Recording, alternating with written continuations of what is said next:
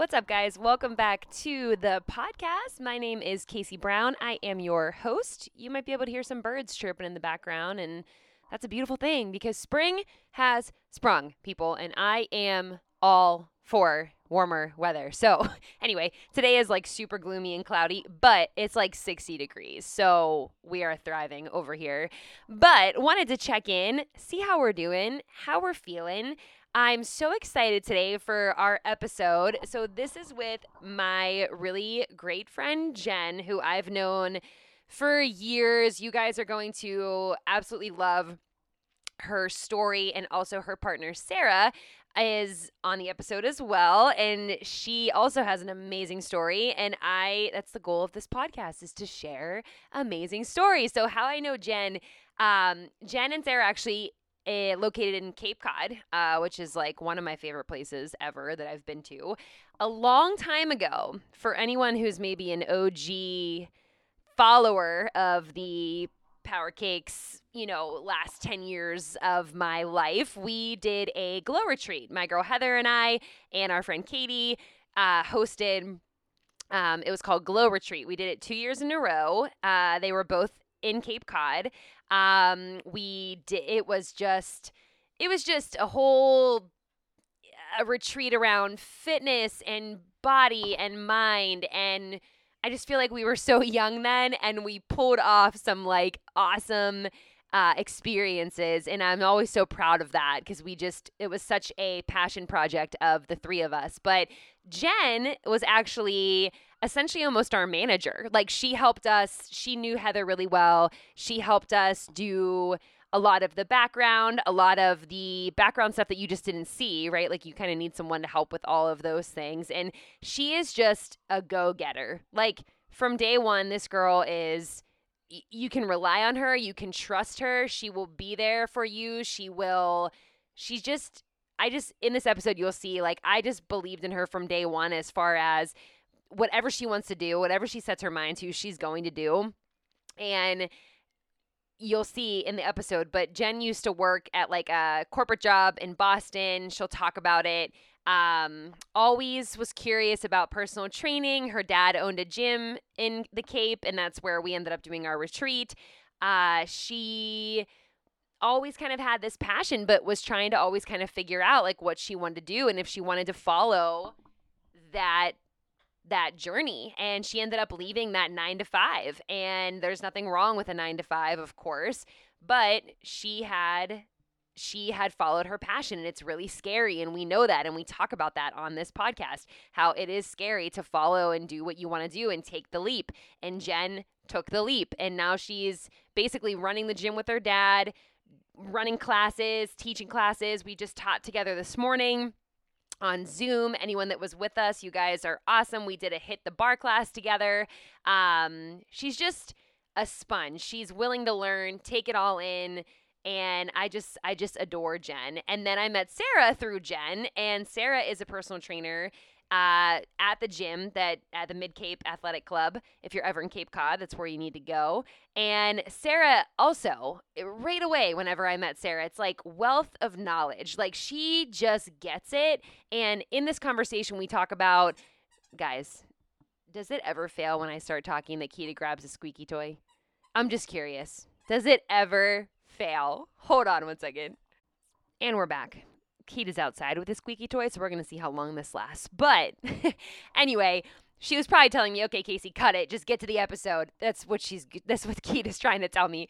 Anyway, I am so excited for this episode. You're going to learn so much about Jen and Sarah and their journeys and how like they used to look at fitness and how it's changed and evolved and what we used to do. We go into what we used to when we were younger and how that's changed and evolved to make ourselves feel better and be stronger from head to toe. And it's just an awesome episode to get to know these amazing trainers. And I'm so happy for their journeys. They have such a cool story together, and you guys are going to get a lot out of this. So, again, whether you're a trainer or not, these episodes are just meant to inspire you guys and motivate you to maybe take a leap in your own life. It doesn't have to be a job, right? It can be so many other things or trying something new or just learning from other people. And that is the passion behind this podcast. So thank you guys so much for joining. Your support and listening means so much. If you could leave, leave a review or hit those stars at the bottom, that would greatly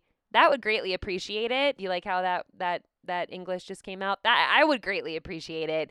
Um, and we will talk to you in the next episode. We have some big episodes coming up. We got some things in the works, and I'm just so excited for all of it. Okay, you guys are the best. We'll talk soon. Okay, bye. Oh, and before I forget, all of their information will be in the show notes below. Um, all their links where you can find them. They are just amazing. So make sure you follow them below and let them know that True to You Chats sent you. All right, now I'm really going to say bye. Okay, bye.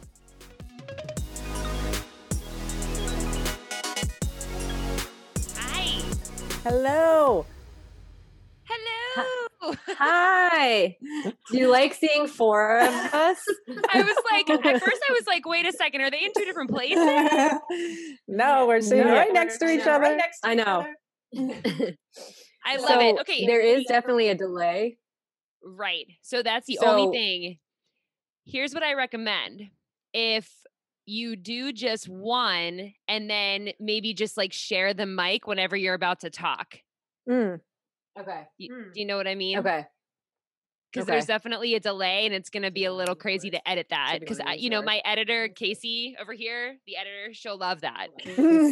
Now I don't now I don't hear you at all, but let's see. um, Check, check, check. If that's okay with you This guys. is my right and your left. yeah. How's that? That sounds really good. Okay. Um, And then better. even, Sarah, if you talk, oh, Can hold on, sorry. oh. Okay, go ahead. Can you hear me? Yeah, I mean, I can hear you both perfectly without even having to move it. Okay. Although you were ready to go. You were like, two screens, two microphones, let's Right. go. right. I was like, she acted like she's never done this before. Yeah, right, Jen. Okay. No, no, really, honestly, the funny thing is, is I literally just went out to buy these headphones because the ones that we had weren't like we were. Thank God I was home earlier than this time because I don't even have the other ones. But they have like, yeah. Oh, yeah. Oh, there goes my there goes my ear. They have Yeah, this. this, which doesn't plug into our laptop. ah, yes. So then all of a sudden I was like, oh, my god, what do I am so do?" sorry. I owe you for the mic for the headphones you just went and purchased. Oh no, no, no! This is, I mean, we, we needed this Need 'em anyways. anyway, I yeah, guess. So yeah, exactly. yeah. It's like so funny because it's like the old school headphones that are the better ones for this because it actually has like the mic. Obviously, I think is on both, but then it's the insert. It's like how Yeah. else? Yeah. Right. I'm telling you. And then I have a MacBook now, which I've always had like an Acer or whatever old computer. I never Uh-huh. cared about a computer. And then I kind of like did a big girl purchase and got myself a computer, but it's like nothing connects. My microphone's a USB, so I had to get Right. a USB adapter. Then my speaker doesn't adapt, so I had to get like another speaker adapter on top of the USB adapter. I'm like, okay, Yeah. this is kind of Yeah. annoying. Yeah, Yeah. annoying. Yeah. I know. These adapters. We were like yeah. pulling out all of the things. We were like, oh my god, Does this what work? do- Does this work? There's what do we cords do? Yeah. I love it. I love it. I'm like Jen's at home all day, like on YouTube, like how to podcast. What No, do literally, I need? literally, yeah. I seriously was. I love your mic. I know. That's Oh, thanks. This looks actually really official, but in Yes. reality, um, my friend Sam, who is my one of my co-hosts, so Heather's been like an ongoing co-host, and then Sam has been one of my co-hosts too. And um, he kind of did the podcast thing a long time ago, and like kind of stopped, and then whatever. But he had all of this equipment. So when we started, when I started being like, I think I want to do a podcast, like. Think this is like my calling, what I'm supposed to be doing, and blah blah blah. He was like, I he's like my best friend at the gym. He's like, I support you. I got everything you need. Like, Wow. I'm not awesome. using Nice. it. Like, here's a mic stand, here's a microphone, here's a cord. Like, so it literally attaches to my dining room table. Oh, nice. It doesn't move. This has become the podcast table, and it doesn't move. And it makes me look like a radio host, and I I kind of love it. yeah, It's it's, great. awesome. Yeah, I love looks it. really professional. Yes, Yeah. and then I still have my Christmas tree up, so judge me all you want. But no, no it. judgment. Love it. Love no, I just enjoy it. So I'm like, you know what? I'm just Yeah. gonna wait until the week. All Do my it. Christmas stuff is actually sitting in front of me on the table that needs to go in a box. But as far as like the tree. I'm like, that'll happen whenever I have like a whole day off. So I just Yeah. keep pushing it off. I had a client that left hers up year round. Not kidding. yeah. I So- mean, it might get a little dusty, but that's okay. I'm like that makes me a little mm, with the dust, but I would Yeah. on it does it makes me happy at night. Like I Yeah, I even in college. I always had those like I always had lights up in college in my room. Like it Mm. always made me happy. And then It's our the bedroom, we actually just turned into a like uh, we redid our bedroom. So essentially we we live in like student housing, mm-hmm, but we've made it I have we I I have made it very homey and very like painted things and ours looks a little bit more like a home than the other ones do so mm. anytime the students like peek in or the RAs come over they're always like oh my god this is like feels so homey because theirs mm. looks different than ours oh, so Right. I have made it like very homey. And so our bedroom has always been kind of just this room that I never I was like I cared about, but I was always like, well, we'll we'll eventually move out. So why put all money into this? You know what I mean? Like why put money into a nice bedroom? So I've kind of let it go. And then we were both having trouble like sleeping. And that's Mhm. really unlike both of us. And we tried like switching spots in bed. We tried the Mhm. dog sleep. Well, you know, the dog takes over the whole thing. It's like we tried putting the dog in a different spot. She didn't she didn't like that. She up back back on the pillow with her head with us, Yeah. you know, because there's three of us, not just two of us. So that, you know, that she's only child syndrome. So she's in the mm-hmm. middle of us. So then we weren't able to sleep. And I thought one day I was like, you know what? I'm on this like organizing frenzy. I'm just gonna like redo this whole, just move the furniture in the mm-hmm. bedroom. And I Oh, took nice. the bed from the center, I put it to the corner up against a wall, and I love like a nook. You know what I mean? Like that yeah, nook yes. vibe. So I like yes. made a little nook, put it up against the wall. I pulled out some old like decorations that I always like really liked but didn't know what to do with and then completely redid our bedroom. Like got like one of those shelving units from Target that you can like build on your own, which definitely was a two person project, but it said one person. I'm like that's Oh. bullshit. This is a Yeah. two person issue. Yeah. Um it was like a it's like half hangers, half like um like shelving. and so it, but it stays, you know, out in your room and it Oh. looks so cute. And I was like, so we that built that. I hung some Mm. things on the wall. I moved the bed. I added a couple lights. I got a new lamp. And honestly, like my husband came upstairs and he's like, "Oh my god, this is like why didn't we do this Completely before? different. Like Yeah. we have so much room, and it made Makes us a both feel like really good. And then the bed Yeah. feels bigger Mm, because right. now that I'm against a wall, I I'm almost on the edge of the bed compared you to can when you're actually about go to all the way there. Right. yeah Yes, instead of like falling off the bed. You know what I mean? So yeah. yeah. anyway, I'm like, all of a sudden we're looking. He's like, "What? You feel so far away?" I'm like, "This is great. This is so Mm. great. Like you're so far away. Yeah, Like yeah, this is so great. perfect. Like I love this." So Right. anyway, I'm on a whole tangent, but it is. It's it's the changing of the it like now we like spend time up there. We never Mm. it was always like just go to bed. Like Mhm. that's Yeah. where we went to bed. And then now it's like, oh, like I like to sit up here on my computer and kind of just hang out. Like this Mm. is like a little bit of Mm. like a a sanctuary with like the lighting and the cute. Yeah, never before did it feel that way. So I don't Mm. know. I don't know if you've oh, you guys have Oh my your gosh. Well, we can show you. Airbnb. Well, yeah, but then in our in our home, so we're in our like living room, but then it's one Mhm. room and like that's the bed, and it's oh yes, it's built in Yeah. and it's really high. So we're stuck with the queen, which is a problem. right. That's what we have. That's what we Yeah. have. Yeah. So feel you. I mean, our bed is high and the dog is too big and he's not allowed in the bed. Nope, Anyways, so Yes. is not allowed. um, It's- it's- yes. it's too much for just the two of us. It's Yeah. already a lot, and I'm yeah. I'm the worst sleeper ever. And, and Sarah, True, yeah. true. So we definitely feel the pain with the sleep stuff. I wish we could have a little nook, but we're hopefully doing an addition and putting like an actual bedroom on the other side of this house. And I think like we're both just like dying for a king bed. We're just like, yes. I'm doing the addition for the king bed. I'm, I'm like with you. I'm so with you. When we we always thought we could never fit a king bed up there, Hmm. and then now that we kind of like moved everything, I'm like we could definitely fit a king bed up here. You know, like all of a sudden I'm like, and that changed everything. So. Yeah. It's so true. It's like my parents have a king size bed and they always joke that they're in different area codes. Like they're like so Yeah. far away, you know, and it's Right. I could sleep with them if I wanted. There's so much room Right. in the middle of the two of them, and they don't even I have an animal anymore. So I'm like, oh Yeah. oh my god, Keita Yeah. would essentially have her own bed with Right, us. right. So Yeah. because she likes it, and I God bless her, but she likes to be right up against one of us. She has to be touching you. You know what I mean? So it's like it's I at the end like I come in. I'm a, I'm a night owl, so I tend to be up probably too late, but I. Go to bed and he's Corey's already in there with Kita and she is in my spot, like oh. in You're like, Oh, excuse head me.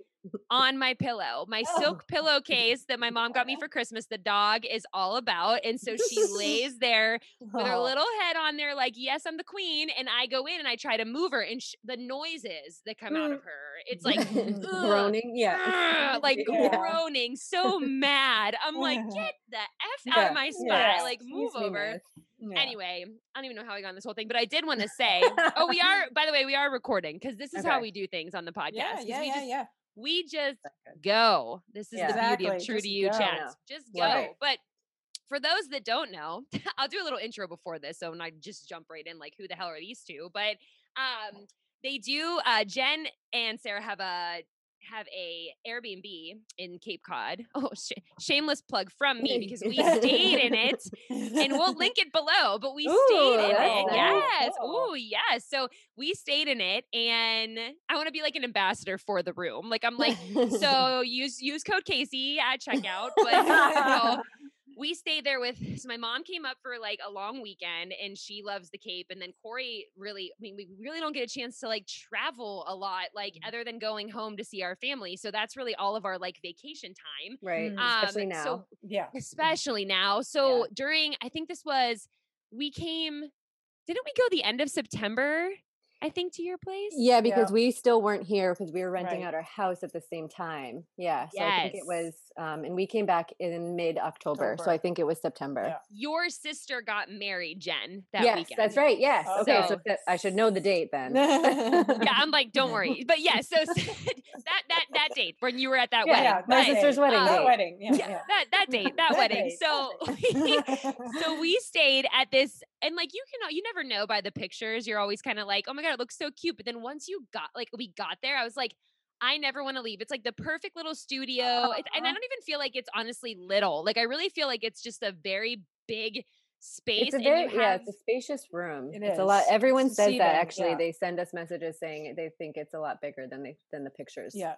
it is a lot bigger and i think the ceiling is higher than you would assume Mhm. like you Mhm. have like the openness to the ceiling it was Mhm. just the most like comfy cozy room and we and then so my mom and i stayed there the first night by ourselves and then corey brought the dogs it's dog friendly so if the Mhm, queen had mhm. to make her arrival Oh, so yeah. she comes with corey and they stay the rest of the weekend with us and corey brought an air mattress and literally my mom and i slept in the bed and corey was on the air mattress with the dog like There it was go. what it was it. and we and it was perfectly fine like literally Yeah. like he had the air mattress the dog stayed with him Yep. we were on the bed we all shared the bathroom he we love outdoor showers he was Mm. Yes. obsessed with getting outdoor showers and putting the dog out there and like cleaning her at the same time Perfect. um i have a thing for outdoor showers i just love I it and then. Yeah. we loved the fire there was like a fire pit in the back and we spent we also lucked out with weather that weekend it was like low 70s and sunny Oh, so we were able to go to the beach we were able like to sit at the beach we were able to do just hang out drink wine by the fire i think the fire was our favorite part like just Yeah. having that and it like didn't work the first night i'm like jen i'm so sorry i don't know what to do and then corey came up the next night and was like able to get it going like it just needed a little bit of help you know with a little with a little flame but anyway once that was up it was the best weekend ever my mom and i talk about it all the time corey loved it we yeah. So anytime we'll link it in the show notes. But Clark, was it Clark Road Cottage? Is what you Yeah. guys are called on it. Yes, Mhm. That's it. Clark Road Cottage. I'm the ambassador. I'm the Yes, yes, you you are. are. There's no code, Casey, but if you go on, just let them know Casey sent you. yeah, you will say be good. exactly. Just write it in their message to us. Yeah. Yes, it's the We'll make best. If you're looking for just like a getaway for that, I'm just pouring Thank you my for that. Yeah, oh my god, of course. Have you tried this limoncello LaCroix? No. No, No. no, but that no, we Oh. actually. I mean, I've tried Lacroix like just a handful of times, but we ended up getting that for the studio, and People it disappeared. it like so. Then we stopped. Yeah. I, yeah, you're like that's going fast. Oh, yeah. Um, and it's more expensive. To me, I'm like, oh my god, it's water. Why are you so expensive? But I I am not like I don't care. I am obsessed with seltzer water now that I moved out here. Like I I never drank seltzer water in Pittsburgh like ever. I thought it was so gross. And then I moved to New England and all of a sudden I'm like, I Hmm. love seltzer water. I'm an ambassador for seltzer water now too. And so I it, like Polar, I like got hooked on Polar, Mm. like orange vanilla. And then ever since Yep. then I was like hooked on seltzer water. So they had a key lime they came out with, and Mm. it's almost like it is tastes like a key lime, almost like vanilla y flavor. And then I saw this limoncello, and I'm like, I'll try it.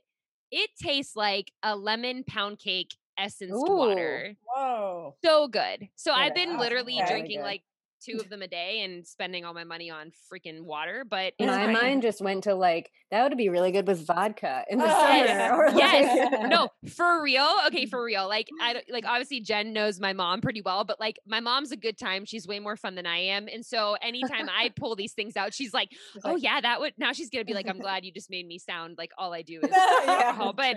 I'm she's Hey, like, I "That said- is yeah, yeah." I'm going to say Jen felt the same way. Yeah. So, but she always uses sparkling water for like drinks, you know what I mean? And mm. I this delicious, just so you know. But don't buy it for your house because people will definitely do that. yeah, Yeah, it'll yeah. fly off the shelf. yes. Um, so mm. anyway, so I'm so excited you guys are here. I know Jen's like nervous, but she has no reason to be nervous. Ah! She's like, What do I need? What do we need? I'm like, I Well, know, obviously. That- We've never yeah. done this Yeah, before. we've never done it.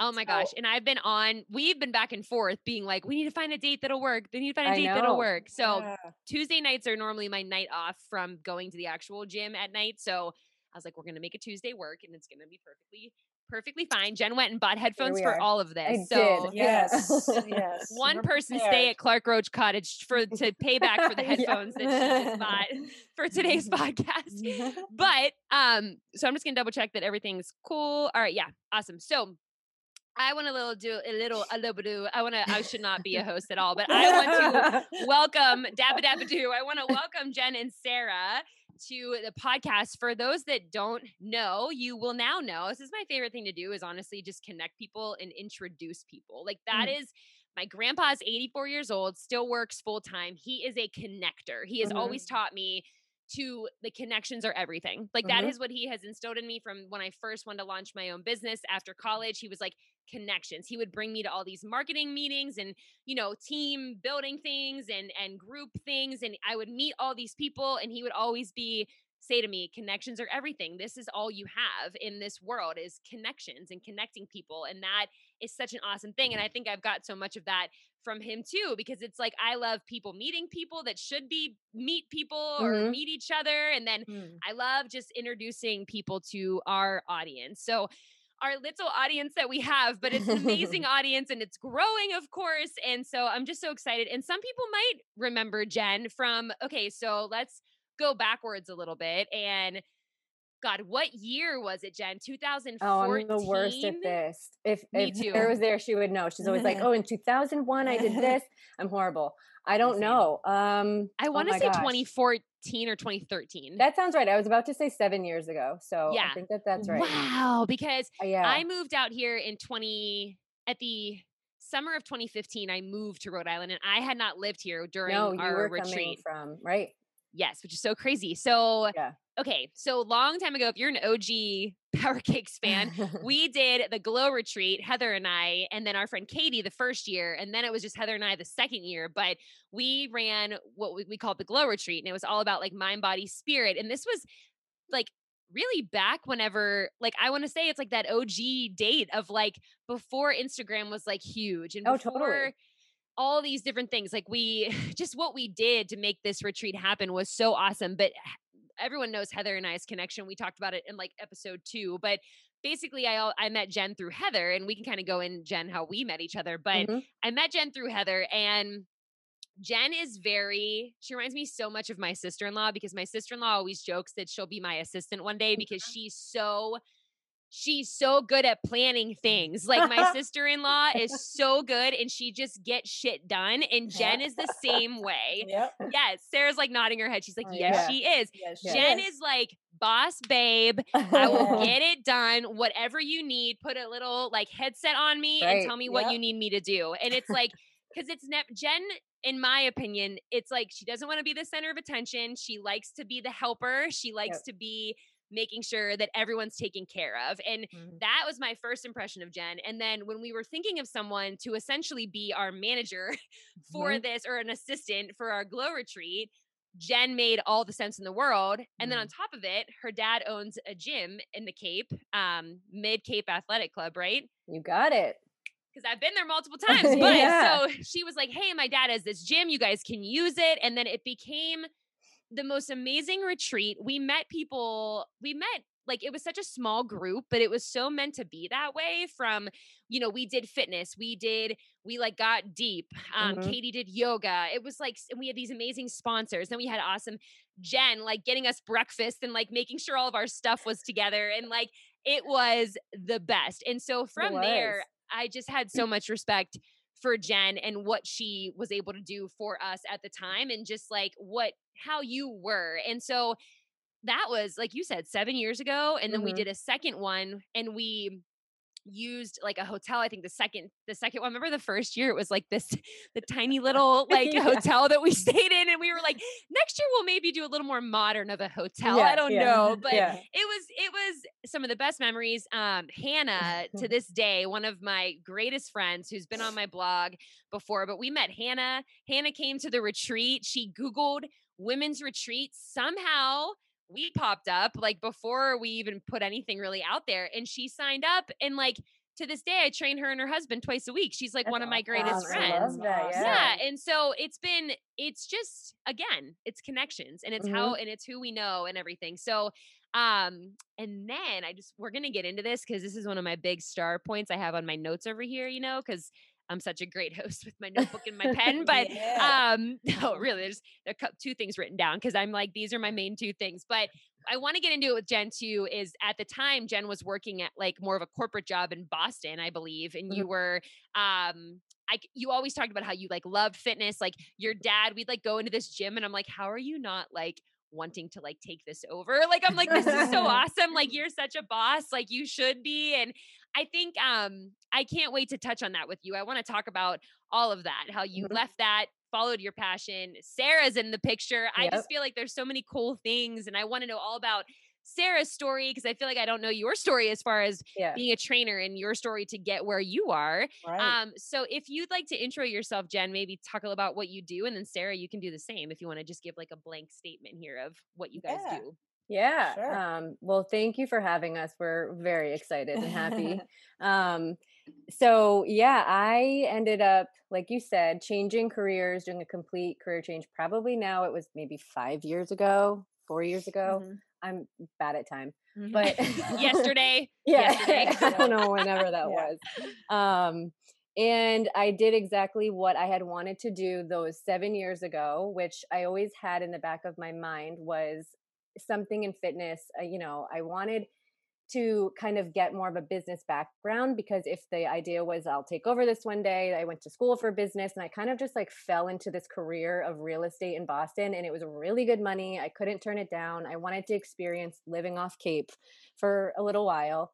And then I would meet, you know, certain people or I would go to the gym and take certain classes and I was like, oh, I just want to do that. Like that's really what I want to do. And it really was the glow retreat was one of the the things that really finally like pushed me to make that change because I was seeing you guys like living this dream and I yeah, I love that connecting between everybody, but I was like but this is what I love to do too and I know that I could have a hand in this and I just need to go for it. And I just you know, quit my job, move back home and it was a lot of um fear in that because I, you know, my you don't become a trainer or fitness instructor for the money, right? So like no. and you don't have. I would say you have nobody knocking at your door the second you get your certification. You're not Right. like I'm making Monday. Like Right. no, you're not I had not a right re- away. yeah, I had a really um like l- nice leg up because of my dad's business and I was able to kind of fall into that people knew who I was in that regard.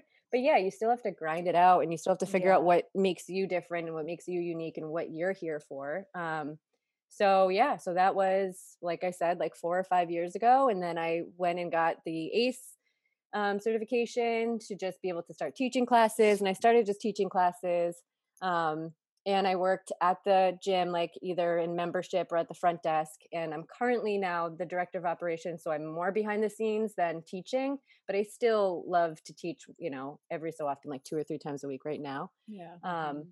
it really wasn't though, and I say this all the time. Like my life obviously changed when I met Sarah in more ways than one, but Mm-hmm. especially in the fitness world because I just looked at things. I, I, having grown up in a gym, you'd think like, oh, I, I knew everything, or I've seen it Mhm. all, or whatever. And her background, I was fascinated by, and it just really did completely change the way that I look at fitness. And I started working with her like for myself to start because I was like, whatever she knows, I want in on. I want her to Yes. like tell me all the things and show me all the things and it was just amazing so i then after that um, working with her a little bit one-on-one was inspired to go and do the cfsc certification um, and that was kind of i guess where i just decided to really take more time to relearn everything that i thought i knew yes. and and now you know it's like i think three years in or two years in again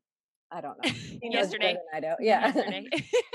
so yeah so that's a, i guess that's now up to today like where we are here now and i'm still teaching a little bit but i'm really just more focusing on like my own stuff more than instructing Mhm. yeah Mhm. so All right, Sarah, give me your background on Yeah. fitness, and and then we can talk about how the two of you met. And Yeah. the, the, the truth is really when, like, I love being around other people that not only challenge me, but also like you just want to pick their brain. Like I'm Mhm. like I will never know everything. I will never like I forget what muscle something might be Mhm. sometimes, but Mhm. like if you are around other people, like like-minded people, like it's just you gravitate towards each other. It's like, Totally. what do you know? Like, Yeah. Mhm. what do you know? And then I start implementing it with my clients, and I'm like, oh my god, that just changed their whole, you Mhm. know, journey now too because I know more from this person. So. It, for me, and I think you two would agree, I feel like we're on the same wavelength, but it's like we're never not students. Like I'm Mhm. never, Oh, I will totally. Oh, yeah. never ever know everything, and I love like learning more. So I Yep. think that that's I just know we're on the same wavelength with that. So yes Totally absolutely are. yeah Yeah. we totally are. Yeah. So actually, before I became a personal trainer, get I, a little closer to the mic, Oh, Sarah, just a oh, little bit. Oh, oh, oh. Here. There So- you go. Better? Where is it? Is that better? Okay. Yeah, hold. Be So- head the whole time. No, actually, that sounds really good. Twins, Go ahead. Yeah. Yes, I know. Here, Go ahead. Oh, hold it. Yeah. So I was actually working um, for a software company, aviation software company in the Midwest. So very random, very different. and um, and so then when the owner got, he actually got cancer, and the company just started sort of unraveling and falling apart. And my parents were living on the Cape at the time, so I decided to come out and visit them. So while I was out here, I was like, I need to find a gym to work out at. So where do you think I went? the gym that's Um, as big as the Cape. That's how I feel like it takes over the whole Cape. Yeah. it is. It is. Um, so started working out there, loved it, and instantly it was sort of like, this is where I need to be. I mean, it was just immediate right away. So I started looking up personal training programs and found one, this two-year certification program at UCSD in San Diego. So I moved out to San Diego. Oh my God, when did you move to San years. Diego? 2000. uh, Okay. two. 2000. Okay, because I also lived in San Diego, but it wasn't until 2015. But Okay, I also okay. did live there for six months and then Ah. for training and then came back. But Oh, that's a we can we can talk about that after you tell me more about you. But I was like, what? Yeah. Okay, yes, Yeah. okay, Cool. got it. Um, so I was there for two years, um, started training out there, and then moved back to the East Coast just because I'm an East Coast person at heart. Love California, but definitely East Coast girl. You sound like me. Yep. Um, so started working up in Boston. Um, I actually was um, opened up a gym with someone else. I co-owned a personal training studio with someone. Um, we were right above a karate studio, so I got a lot of students from um, the karate class. But then, then I started going out on my own and doing in-home training around that same area, Concord, Carlisle area. Did mentorships with Mike Boyle, um, and then came back to the Cape because I was looking into physical therapy. So I was like, oh, I'm, I'm I think I'm going to take this to the next level and do physical therapy. So while I was studying and getting prepped for that, came back to Mid Cape. Hmm. Just keep Mm. being drawn to Yeah. Mid Cape. Um, so I was back at Mid Cape working out, Mhm. and the physical therapy thing did not pan out. And um, your dad actually Mhm. offered me a job. Said, Yeah. "Oh, so you're you're still training?" I was like, "Yeah, I'm still training." He said, "You want a job?" yeah. Sure. Yeah. What do you know? I feel like actually that's like how one." he would be from the couple times I've met him. Like, Yeah. hey, you want a job? Cool. Yeah. yeah, Yeah. cool. And yeah, it was really cool the way that it happened because I had just moved back, like I said, maybe a year before you came on, Yeah, not yeah. even. And I was like panicking because I was like, I don't know, we didn't have a fitness director at the time. And we had someone kind of like helping out with arranging certain things. But I was like, I just, I don't, I'm, I'm not taking that job. I have no clue. right. so then when my dad like approached her and then he came to me and this other girl who was a group x and director um and he showed the resume and she was like yep hire her she Mhm. you know she looked at her resume she was like oh my gosh yes and we Yeah. don't deserve her you know if she'll take it if she'll take it like get her in and Yeah. i remember this is so funny because i remember sarah being like yeah i'll do it i'll come up with like a program and i'll leave you guys in good hands so you know how to like run the business after i leave and i'll help you hire somebody it's but i'm here like short term right. you know Just, it's like, it's just a couple just days a week and just yeah for a few months and it's like what three years later and yep. Yes. It's crazy how that happens. Yeah. I love it. yes. Yeah. Now, what was your background, Sarah, as far as like getting into being a personal trainer? Like, if we rewind back, right? Like, what led you I mean, even to that always point? sports. I mean, I just Yeah. have always been active. One of the, you know, rode a bike without training wheels at three. Mhm. That's that's pretty impressive, is right? I mean, you're yes, you're a phenomenon. Oh, thank you. yes, yes. um, Yeah, it just it was just a natural fit. I mean, Yeah. just from yeah being active my whole life, and uh and just loving it. And my parents were teachers, so that also played into it too. Just helping and teaching, Mhm. love that. hmm And that's so funny because it's like, so my background's in health and phys ed. So I actually went to college for to be a health and I actually started as elementary ed and then realized I didn't really want to teach math and science. I was like, what am I doing? Like, I don't want to do that. And then I was yeah, like, yeah. what am I don't even like that. Like, why am I trying to teach it? And then I was like, do you have anything like close to uh, like a foods teacher, like a healthy foods teacher? And they were like, uh, you could go Uh. for like health and phys ed. That's like the closest thing we have. So went into it again. It's the teaching background that like I really do believe that because it's funny. Now that I've graduated from Slippery Rock, love Slippery Rock. Now that I've graduated, been a while, right? But probably two years after I graduated, they brought in a major that is essentially a a combining of phys ed, personal training, owning your own business, and like PT, like all Wow. in one. Which Yeah, essentially, I call it the Casey major because Yeah. truly.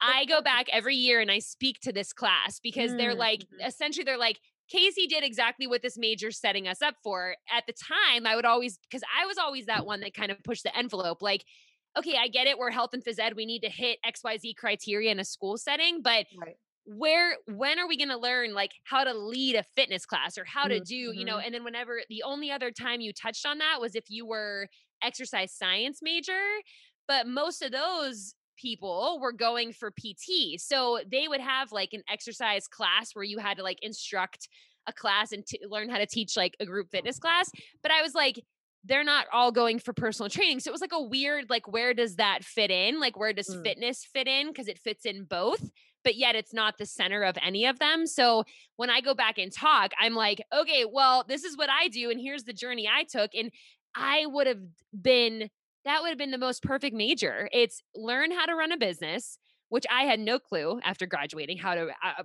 run a business. I went to school for teaching. Like, you know, it's like I always like never knew. And then on top of it, you know, becoming a personal trainer or doing something in the fitness industry or being a coordinator at a gym or like Mm. that's not anywhere in college from what I knew, like back in when I was going just for health and phys ed. So as much as that major totally suits me now, I'm so thankful too, though, for that teaching background because Mhm.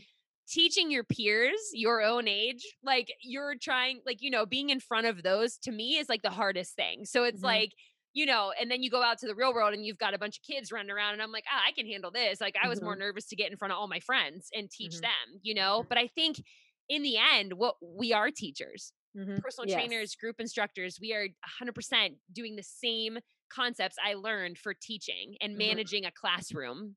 Yeah. Yeah, one of the things I think that's missing in the in the curriculum at school is the psychology part um, with just dealing with because I mean I've had clients just start crying because it's really it's hard work and when you're getting a lot that comes up and they didn't when I went to school I didn't touch on that at all that's Mhm. definitely a big a big piece to learn how Even to in our personal training certification, Yeah, it's not right. touched on. Right. right It's not Mhm. touched on. And and I think so you guys have to look up again, this is me connecting, but she's been on the podcast. She'll be on a second episode soon, but her name's Casey, spelled the same way. Obviously love her, but um she is amazing. Her name's Casey Orvitis, and you'll have to follow her on Instagram. It's like Coach Casey Joe, I think it's under. But she's a psychologist, like she's a, Mhm. she's a doctor, but she's a personal trainer. So her outlook on training in general is Mhm. like in nutrition and like the Mhm. mindset Mhm. behind why we do the things we do or Mhm. why we train the way we train or why this person thinks this way and this person thinks this way like she comes from both sides of like the Mhm. psychologist side of things and it's completely changed like the way that I even look at things. Like I always knew, so my mom's a personal trainer for 30 Mhm. years. So I grew up like you said, you grew up with parents that were teachers. Like I grew Mhm. up with a mom that was a trainer. So I always kind of felt very comfortable doing it because I watched my mom do it for so many years.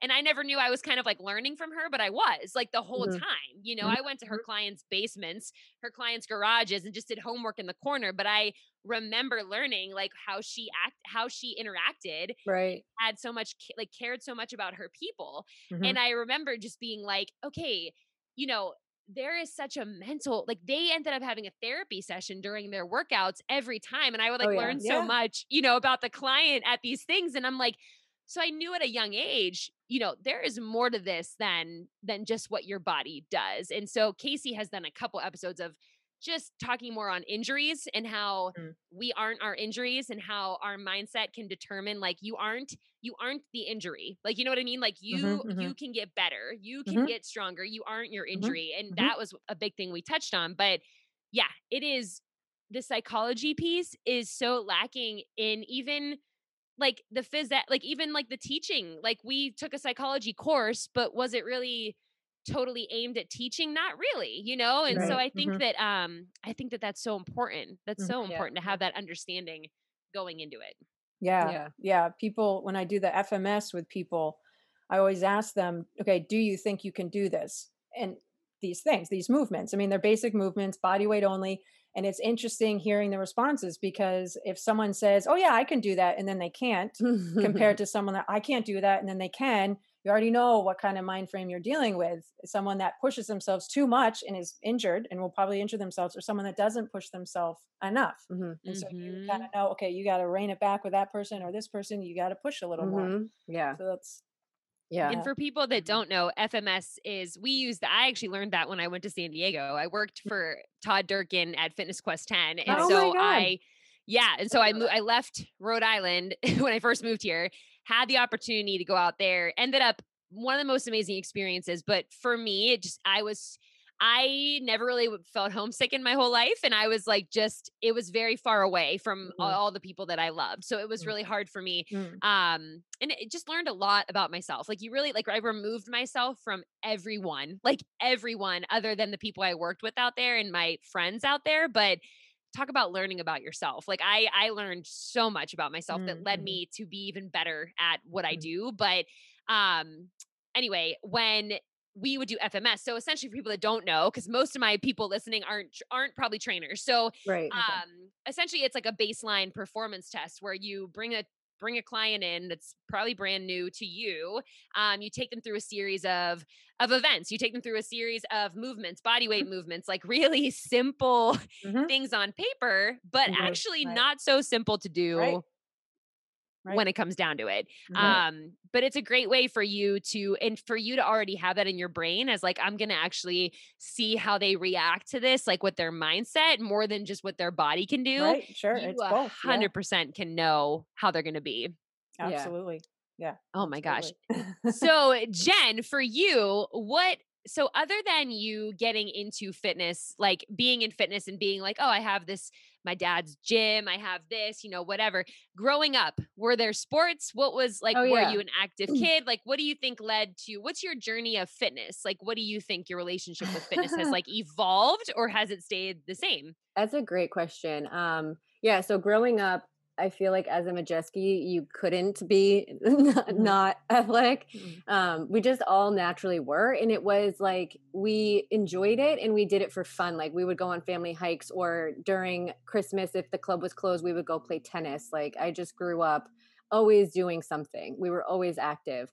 And in high school, I, you know, I played on the tennis team and I then also um, played field hockey which you know then that's why a couple years ago i came back home and decided oh i might want to go and coach field hockey now um, at the high school that i went to and so i did i've done that for two years um, so yeah it's the same thing it's like that sports background that Mhm. i was always it was always a part of me and like when i was in that corporate job my biggest struggle was i felt like who am I doing this for? Like, whose life am I really changing? This doesn't, I'm not like, Mm. my heart's not in this. It's Mm. great money, but there's, there's so much more to life and I know that and I and I saw my family like growing up doing things that they love like my dad was just a tennis instructor tennis pro and then he opened this business and every day he's doing something he loves you know and I was like I want that. I want to be doing that and um so like my brothers both teach tennis um and it's just been like in our blood really and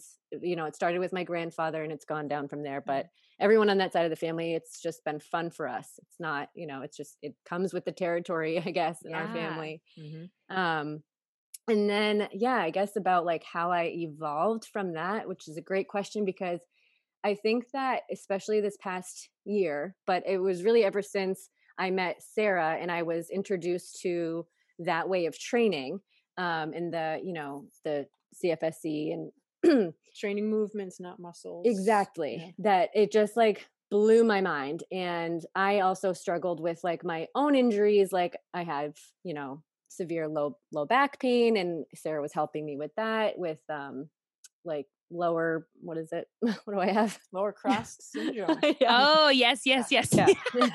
yesterday, it was yesterday that you had What this. have? Yeah, what is that thing called again? um and i it was more like um humbling for me to just have to to slow down and it's so hard for Mhm. anybody to have to you know especially like somebody that's always on the go that you know feels like they've been doing this for years and this is the way it's been for years and my way of evolving was slowing down was was stopping was going from yeah. yeah, from stop like to the point where Sarah was like, when are you going to like stop taking these classes or teaching these classes so that you can focus on what is right for you and your body? And it- Amen. My God. would- I'm yeah. right there with you. Yeah. I would teach spinning and then I'd go to bar and then I'd go do something else and I'd do Mhm. this. And And then the next like, day I walk, was like, oh my God, I can't, yeah, I Mhm. can't walk. And she was like, well, which one was it? And I, um, I don't know. It could have been I any of the three.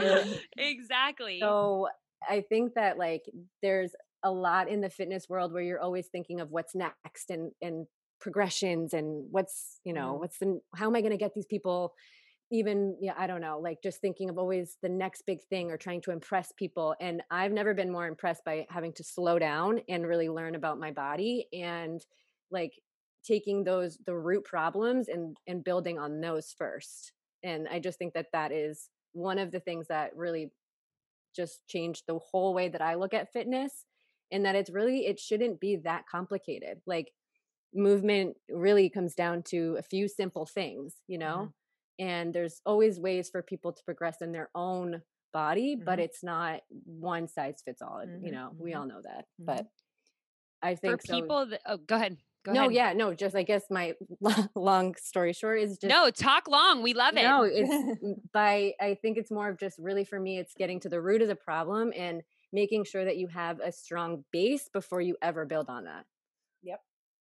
Oh my God. And if everyone, whoever is listening that has been listening since the beginning, you're gonna be understanding why my neck hurts from like shaking my head back and forth so much when when Jen was talking because this is literally where my podcast came from was the Mhm. that exact story because I and again I've already talked about this on the podcast but it's like I was I was too busy teaching so many classes and doing so many things for other people and being here, there, everywhere that I kept just brushing symptoms I was having under the rug of injuries. And I was like, nope, nope, we'll be fine.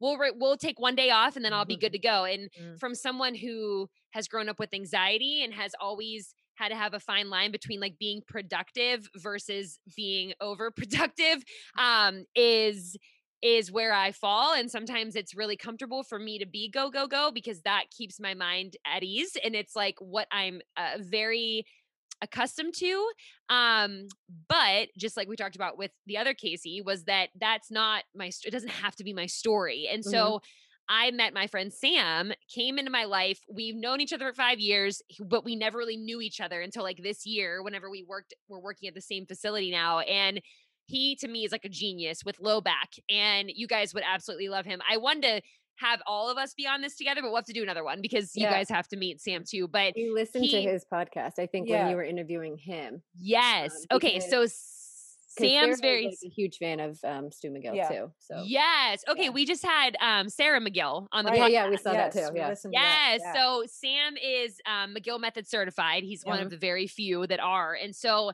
he came into my life at the most time where like the world shut down. I was depressed. I was, the anxiety took over. I was stuck inside. I was trying to pivot into what I'm supposed to do. All of this was ripped away from me, this go, go, go lifestyle Mhm. And all I could think about were these symptoms, and I was making them way worse than they Mm. were. My anxiety just took over, and I'm like, I'm dead. I am not going to be able to ever be a trainer again. My whole life's over. Like that, as silly as it sounds, it's also a hundred percent where my brain was, like Mhm. behind the scenes. I was Mhm. like, I'm done. Like nobody even understands. Like my life's over, and so. Mm.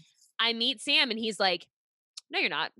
You're not done. Are you crazy? And I'm like, No, no, no. Are you crazy? Like, you understand what I'm dealing with? And he's like, Yeah. Yeah, you're not broken. Like, and and for someone to say that to me when all you felt like you were broken, and I'm calling all these doctors and having these MRIs and I'm having needles shoved in me everywhere. I'm like, something's wrong. Someone just tell me and they're Mhm. like you're fine you need to go strengthen your core i'm like okay doctor you're talking to a trainer like i understand what that means no i didn't understand what that Mm. meant because when sam started working with me that was a whole different approach to strengthening your core yeah. than you Mhm. would ever Mhm. ever what I ever understood. And I am very like leave my ego at the door because I've been training Yeah. for since 2012, but it's like it doesn't matter. It doesn't matter. I had to have somebody else step in, just like you, Jen. There's Mhm. Sarah, like Yep. steps in and she's like, So what if you like slow down? And Sam would literally have me come in, mm. lay on the mat, a mat, and I thought we were gonna do like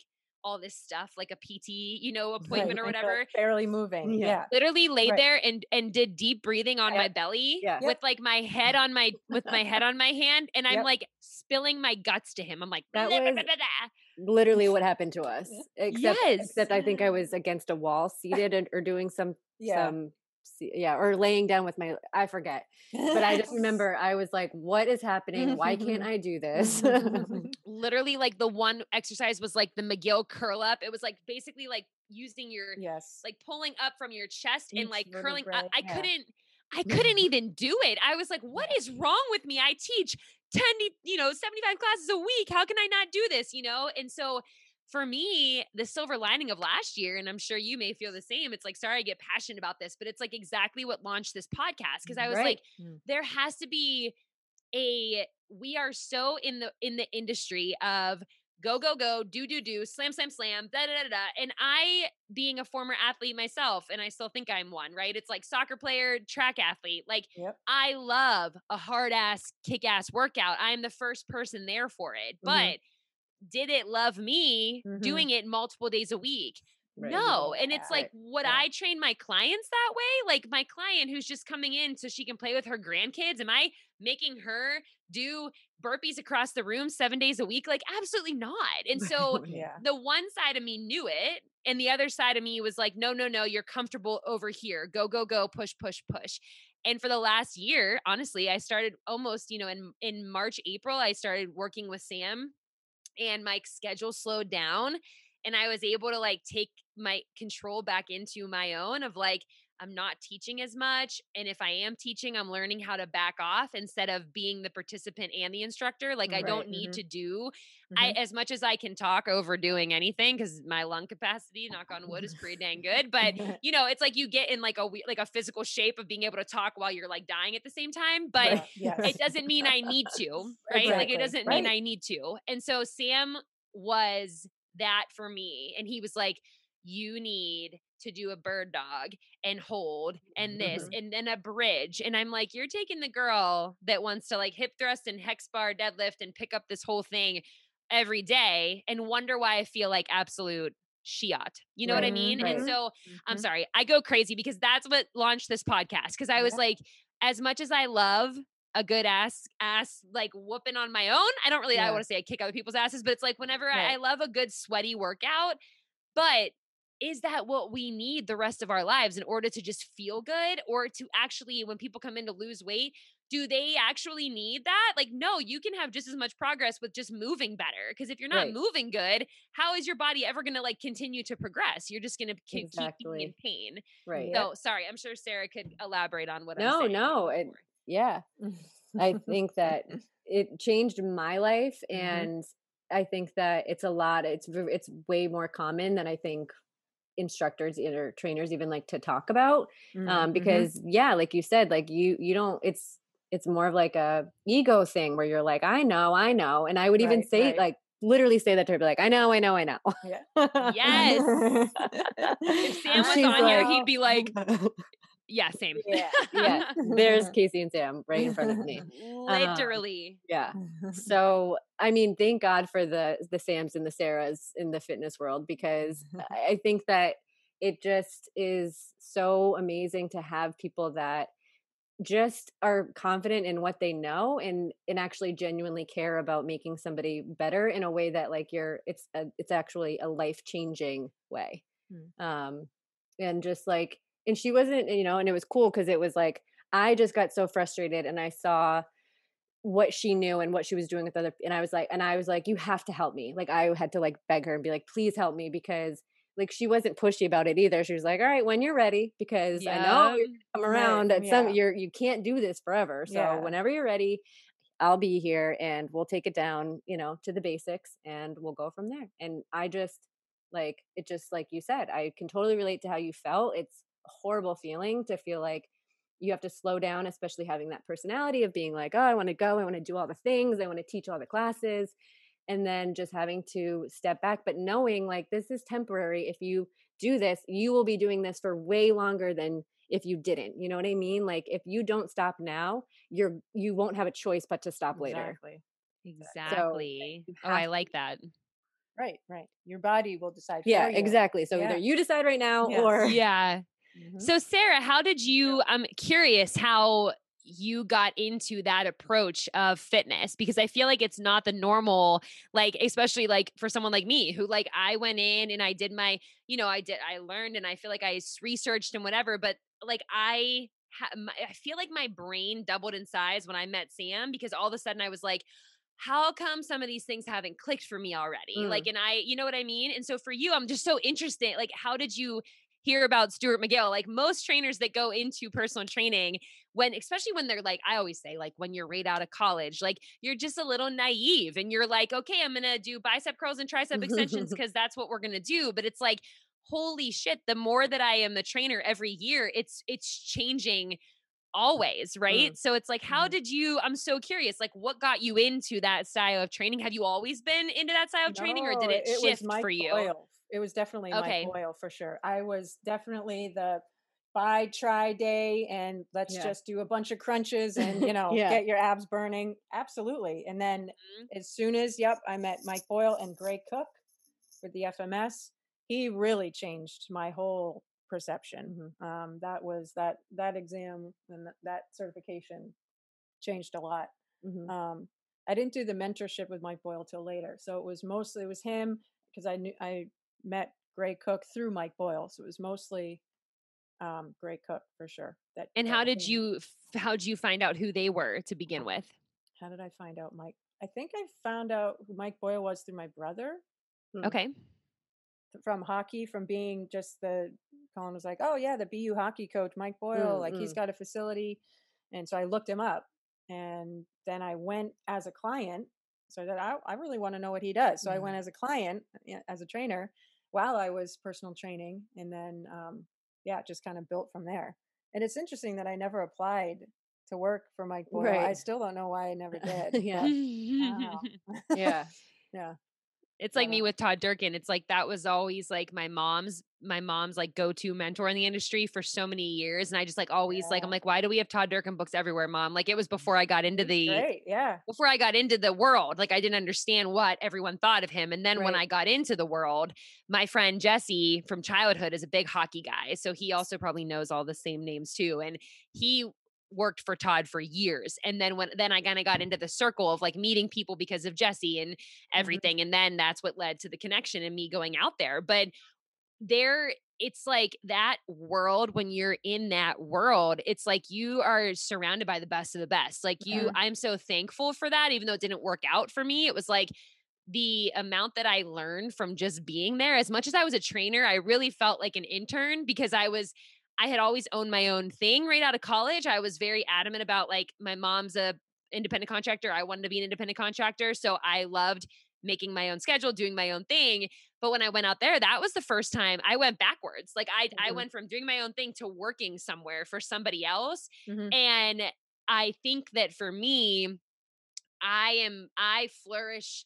I will I will be the best employee you'll ever have. Like ever every job I've worked at, like I will scoop ice cream to the best of my abilities. I will be the best employee. So when I went out there, like I will be your best employee. Like I will do anything I can.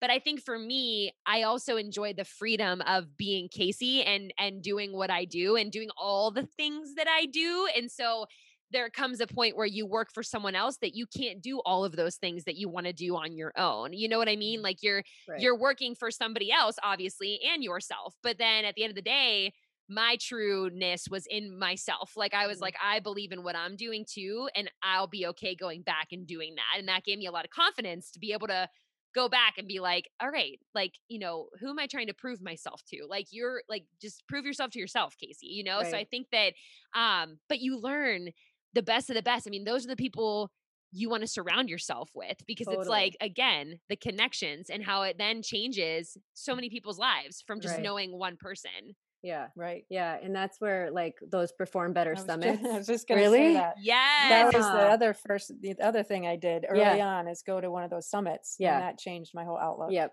mm-hmm. Yeah. And the first one that I went to was with her. Um, and I had never even like heard of it before, you know, and went with her. And then I think at one of them we ended up, I we saw Todd Durkin at one of them. I Mhm. remember. Yeah. he's um, usually there. Yeah. he did a thing but yeah it's just like you said then it's at least you know you're in good company and it's like refreshing to know like okay these people if like if mike says this go to this person or if so and so says go to this person like you know that they know their stuff and you know you're going to get something out of it you know it's just nice to know that that reference means something Mhm.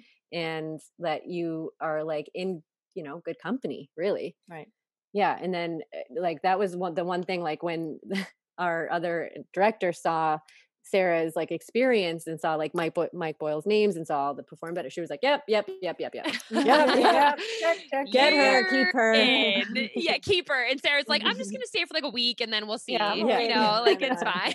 But I tell Yeah. yeah, when I go back and I talk to the students that are in that major I was talking about now, they always ask like what what would be advice? And I say Mm. go to a conference. I say Yeah. go to IDEA, go to a personal training conference, go and be around other like-minded people and you will leave so inspired, so ready to like change the world and learn from other people and I'm so lucky that I'm surrounded by two other trainers, Sam and Orlando, and that was our other podcast we did with Orlando, but I've worked with Orlando since I moved here in his whatever facility he was in, I was in with him. And then Sam was the same. He was in different facilities and now the three of us are together and it's like this triangle like when we're there with all of our people and it just it is the most crazy like awesome energetic shifting of like if I'm over here with people and Orlando's over here and Sam's up here, if I need this side for like for the squat racks or whatever and I just start moving that way, everyone shifts without saying a word. Like we Mm. just we That's just awesome. Just in we sync. You just are it. in sync the three of us and Yeah. and Nice. and my clients feel that energy they're Mhm, like mhm. we love being here because Mhm. This energy is so good and i'm like we're not even all the time saying anything to each other like me and the other trainers but it's like we just work together and i Yeah. think Right. that it's really easy in this industry to know or to feel that like to pick up on energies and to Yeah. and to feel like what what works and what you know what I mean like and Mhm. what kind of shifts happen and when I worked at Fitness Quest 10 that was really the first time that I worked with other people like Mhm. other than myself right Mhm. so I had 17 other trainers with me like in a space that you would think was huge was very small like very small and you had Drew Brees training next to Grandma Betty and it was like the Mhm. coolest thing in the world but I remember like being like you know what even though I want to do my own thing there is something to be said about being around other people that challenge you to be better like that that you're they're not judging what you're doing with a client but you're learning from them what they're doing with their clients and Mhm. that that to me was something that i took with me and i was like i really love that feeling of like Mm. having people around you that are just Mhm. like-minded and Mhm. just challenging you and i think it's so important to to surround yourself with those people yeah. You guys are in you're in Rhode Island. Where are So you? we're yeah, so we're in Okay. Bristol. Okay. Yep. And so anytime you want to come and train with Mhm. us here, we would we would love it. That would be But fun. That would Check really it out. fun. Yeah. gosh, you need to check it so out. fun. So Orlando used to own his own place um in Bristol. And when I first moved here, and that's my listeners are like, yeah, I heard this story already because we had Orlando on the podcast. But he like heard that I was here from someone who I had reached out to for like soccer, a soccer mom that like we met on social media. It's a long story. And then like I trained her daughter, and now I've trained her daughter the longest. They're like my family. And so they said, Oh, there's this Casey that's new here and she's a trainer. And Orlando wanted more client or more trainers in his gym. He like wanted more energy and more people. And he was like, I just want to bring trainers in here and use this space. Like the space is great. You know, it was like a garage, like, you know, it's like a boat. I think it's like a boat garage that they like turned into um a gym. And so I started training in there and he like took me under his wing and he's just a big brother to me. And it's like I instantly his energy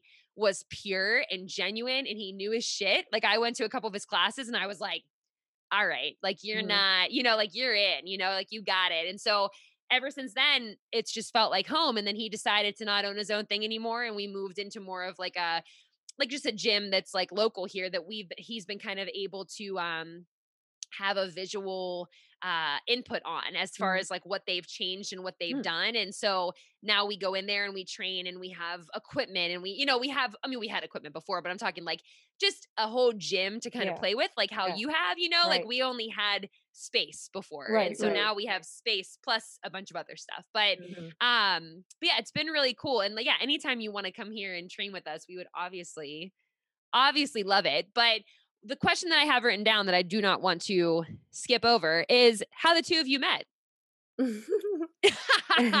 club. yeah, we met Yeah. this is like such a Mid Cape Athletic Club like ad. It Like totally is. yes but listen you'll it's so your good there Passion, you'll find your love. right, you'll right. find your yes Not at all. Yeah. find it all at cape cod cape athletic your club new Cape best Athletic friend. Yeah. yes Oh yes gosh, Yeah. It Mhm. was. It was just at the club, and then, um, and then, you know, I started. We started like working together. I started working with her, and I just was like, I was just uh, fascinated. and then we hung out outside of the club, and then, you know, one thing. I love how the cute they're giggling right now. You should see. They're like two like little kids. Like Yeah. Yeah. I know, I know. I know. No, it but- is- it's funny because like both of us being there now and being together, um, it, it's it's so nice to be able to like work with your partner and to be Mhm. with Yes. you know. And I think that the only thing is like that I f- I feel like that is hard to have to clarify is that we we met there and it, it I didn't bring her on just because she's with me. You know, we started apart Right, and right. came together. I didn't even know that Bob had daughters. Right. Actually, I knew Mhm. he had two sons. My brother babysat her brothers. Yeah. Yeah. Um, but yeah, so I didn't even know. Yeah, when I started working there. Right. that- yeah so it was like maybe I don't know how long in but um but yeah, so now it's like the, it's it's known that we're together and we're there, but it's still I think like it's still hard because it's one of the things that like I think I'm bringing up because it's it's hard for me because having a dad who has a gym and then having a partner who is like a trainer and and I just don't want it to be like I just have this like leg up all the time and uh, it's right you know I think that I'm very lucky that it worked out the way that it worked out for me and I was lucky to have people that you know were in the right places at the right time That's exactly right. and yeah. I think that if like I said in the beginning for those that know Jen and now know a little more about Jen it's like I had even if your dad didn't have a gym and Sarah wasn't a trainer, I you would still be making it work because you're just you're just a getter done. Like you're just like gonna get it done no yes. matter what. And so I think that like good people, I believe like shit comes back around for good people and you're like when I was working in Pittsburgh, you know, where I grew up, born and raised, like my sister-in-law owned a gym in oh. Pittsburgh and ne- never she doesn't even work out like she just like her her she's a hospitality major her dad's a contractor they bought the gym my mom used to teach aerobics at 30 years ago like it's an mm. old gym they turned it around and at the time I was graduating and I was like, oh my God, here, hi, like I'm mm. coming and I'm going to train all the tennis athletes because it's part gym or it's part tennis too, just like your oh, facility. Oh, yeah. So that's how I started. I actually started oh, wow. training the tennis pro um the owner now is named kelly but her she's a tennis pro and then her dad was the owner before very similar and then kelly oh, took cool. over the the tennis and now kelly owns the whole gym with her husband but my sister-in-law actually put a she put a cafe her first idea was to buy the gym have it ran by whoever was running it before she was going to put a cafe and like a smoothie bar in mm-hmm. like very similar to what you guys have too. That was always her dream was to have like a cafe and a smoothie bar. Then it took over and they took over the whole gym and then she owned the whole gym. Like that was she like you boss babe ran around got it done like that is what she did. Never worked out though. The only difference is she never really worked out. She was a dancer but then kind of got out of it so we always joke that i'm like I'm like, eh, people think that she works out. They're like, oh, you must work out all the time. And she's like, I run around in my heels all day. Like that's like what she does. So anyway, I I met and then Kelly I knew through Ange because they obviously Kelly was taking over from her dad and Angie owned the gym and Kelly and I knew each other and Kelly was like literally was like um so I want you to train my kids like that's Kelly very upfront she's like I want you to train my kids um you know x amount of days a week they need it I love you and you have 24 hours to come up with a presentation that we're going to show to the parents as to why you should train them and I was wow. like okay, sure. And so I'm like, no, have it. no tennis yeah. background, like zero zero hand-eye coordination sports that I play. And so I do this whole presentation about tennis training and how wow. it really correlates to all different sports and I throw it out there to all the parents and I'm like panicking because they're just staring at me with these like who are you eyes and I'm like so this is why you should pick me to be the trainer and then yeah. that was 3 to 4 years I trained those kids maybe wow. 3 years um cool. and then it and then obviously led into me moving here and training youth athletes that's a huge part of what I do but it is sometimes it is the connections of what's it's around all you. The connections, yeah, and yes. like even the te- the tennis thing, it's just interesting because like Sarah was, we were saying before, like never would have thought that she was going to start specializing in teaching tennis players, but right. you know, now here now you are, yeah. yeah. So then, even to the point where she went and got the um, the racket fit certification, so you know that we can have that at the club. But it's just sometimes like if you're just if you're following your passion and mm-hmm. you're doing what you love and things just kind of fall into place as mm-hmm. they're supposed to mm-hmm. um then that's like a really beautiful thing you know it's really great even though you would never expect that or you didn't think that or mm-hmm. you know oh i i go ahead sarah go well i was just going to ask if you still work with tennis well this is really funny i was just going to say i actually I am the assistant coach of our of the high school tennis team for the fourth year now. Oh, and I didn't know that. Hilarious because I have zero. I was never a tennis player in my life, and I always wanted to learn. I was like, "Oh, this looks fun," and I would just like hit it like a baseball over the fence every time. And I'm like, I mm-hmm. broke a light actually at the old tennis academy. They all the because all the kids would be like, "Come on, Casey, get get on the courts like after train." Because once they stepped on the court, like I don't know how it is anywhere else, but like the academy that I was at, it was like when the kids were with me. I like we laughed, we joked, we I mean these kids at the age of like 10, 11, 12, like they came in with like game faces on. Like it wasn't like my typical phys ed classes where like the kids didn't want to be there. Like this is like they were freaking animals and they wanted to be better. And I was like, holy, this is different than I expected. So the level of um the level of effort and uh wanting to be better was so high that I was so lucky because oh my god, like then it kind of set the bar for me now with my athletes because I'm like, listen, like you're coming to put work in. We can laugh and have fun for sure. But when it comes down to it, let's go. Let's focus on what we're doing. My thing's always focus. Focus in. Focus what you're doing. You can Mm. do it. Focus, right? And so my first job with with youth other than phys ed was with these kids that were freaking monsters, right? And so in such a good way, like in in such a good way.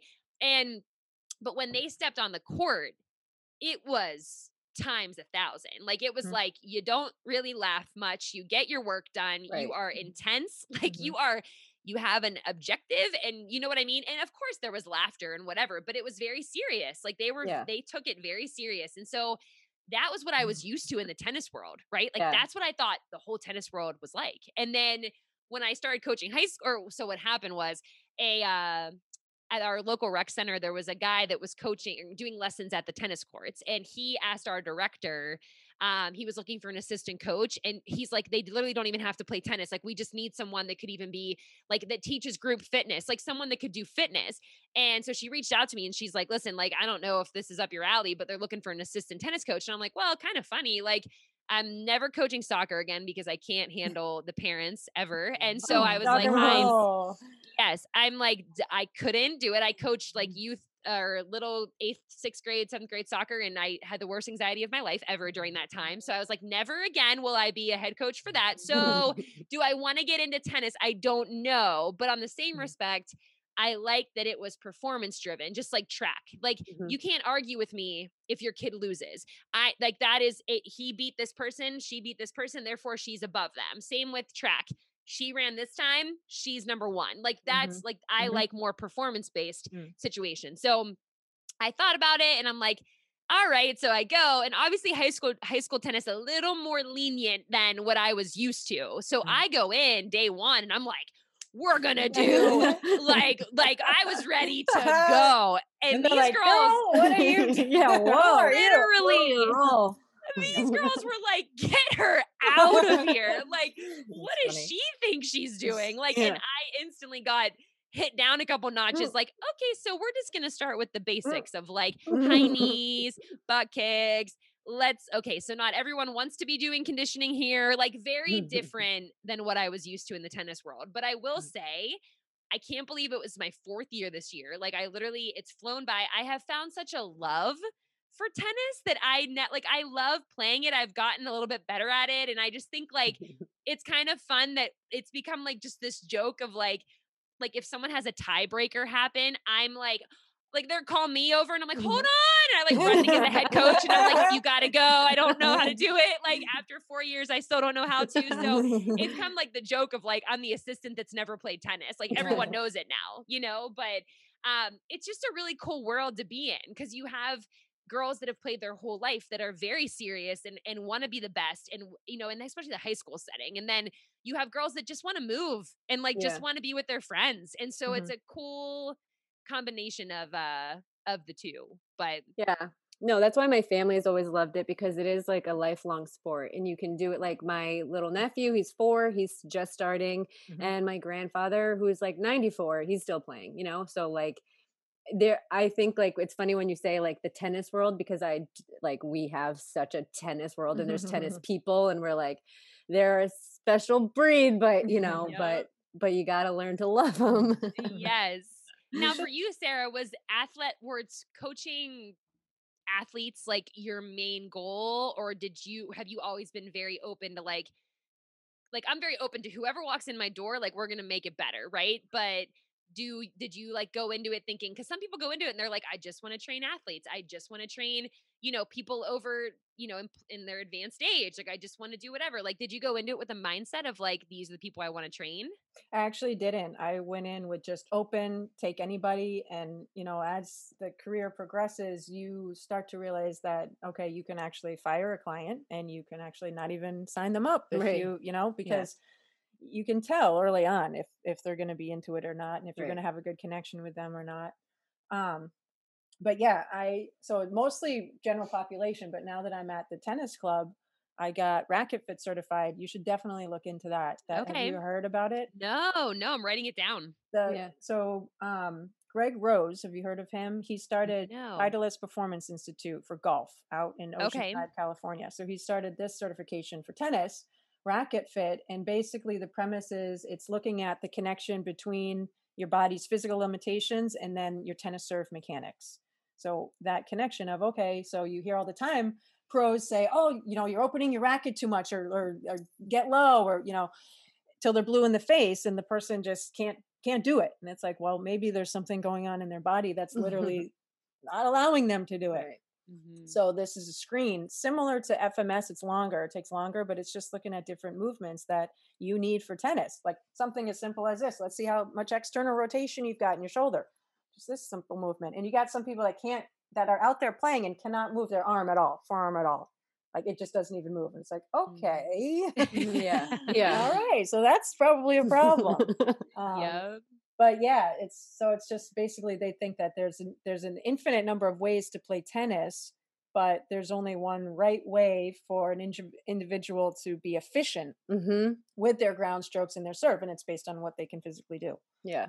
So Yeah. it, it's a really cool screen and uh, certification I, I learned a lot Yeah. Yeah. yeah Um, Yeah. It's and that I know what those terms are, like ground stroke. I'm like, yeah I know what that is. yes, I don't know if I can teach these things, but I at least know I've heard them before. Yeah, but I yeah, I think that that's like the in, kind of interesting and important part is that like you're not a tennis player, Sarah's not a tennis player. It doesn't matter, It and you doesn't, and you totally. both teach and train people that play tennis. Right. You know, it doesn't matter if you did No. it or not. And I think that a lot of people get hung up in the fact that why are they going to listen to me right because I don't play tennis? But like, but no, but you both know your shit and you know how to talk about the body and make that body connection to a sport. right So it doesn't matter, and It they know that and they learn that. it doesn't have to look like the sport and Right. that's what a lot of people don't realize like this doesn't look like tennis so this isn't going to work for tennis oh Yeah. Yeah. yes it Mhm. does right.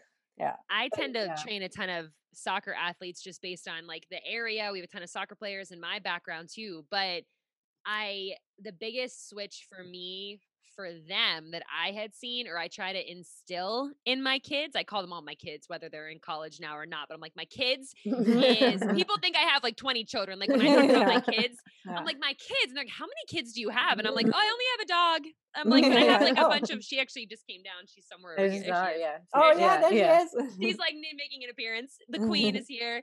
Um, but I always say, I'm like, the things like, because I've had parents, and I'm sure this could be a whole nother hour topic here, but I've had the parents that have come to me over the years, not just here. I'm talking like way back too, that are like, I need, I need my kid to be faster. I want my kid to be this. I want like they want to watch a session and like sit there and watch and make sh- and want them to be like puking at the end of it. yeah And there's Yeah. that pressure that I felt when I was younger to to do that to be Mm. like okay i'm gonna crush your kid so that he talks about it after how hard it was because Mm. that's gonna make the parent feel better like they're getting what they want and it makes me feel like i listened to the parent but you were losing what's beneficial to the athlete and so for me now it's like if someone comes to me and they're like yeah so I want my kid to be faster. So I'm just having them go run a mile every day because, you know, and I'm like, so maybe like in 1975, whenever like we didn't know enough now, like we would just go run. Like you just would go running and that's how you got in shape and and whatever. But I tell my kids all the time, I'm like, we have seasons, right? There are seasons. Think of your year as a athletic season, right? And it's like, so you have you know the getting stronger like maybe there's whenever it's like your off season or like for soccer girls like the winter time or the summertime leading up to their season fall and spring it's like we work on really building up your strength and then we start to kind of tip into you know it's like we there has to be like we have a plan we have Mm-hmm. reasons why we do things and we might do things that look really boring and really like you know that Mhm. you might you're like well i'm a soccer player i'm gonna xyz and i'm like no you're gonna do a split squat to a mat and you're gonna stay Right. down there and you're gonna come up and try to hold your balance with one Right. leg and it's like why would i do this so i think i wonder for you have you ever felt the pressure of like and maybe both of you right like the pressure of a client or a parent or something that's like i want xyz and Mhm. i like acting as if they know everything right Totally. and i, Oh, I mean that actually with love because some people really do think that they know or think that that's the answer Yeah. but yeah. what if, i wonder if there i'm just curious like the pressure and and maybe like when i was younger how i kind of caved into it but now i'm more like steady in my stance and i'm like no Yeah. no no no I think know that's that's what happened to me. I always felt the pressure, like I have to have this wicked intense class, and I want them leaving feeling like that was the best workout they had all week.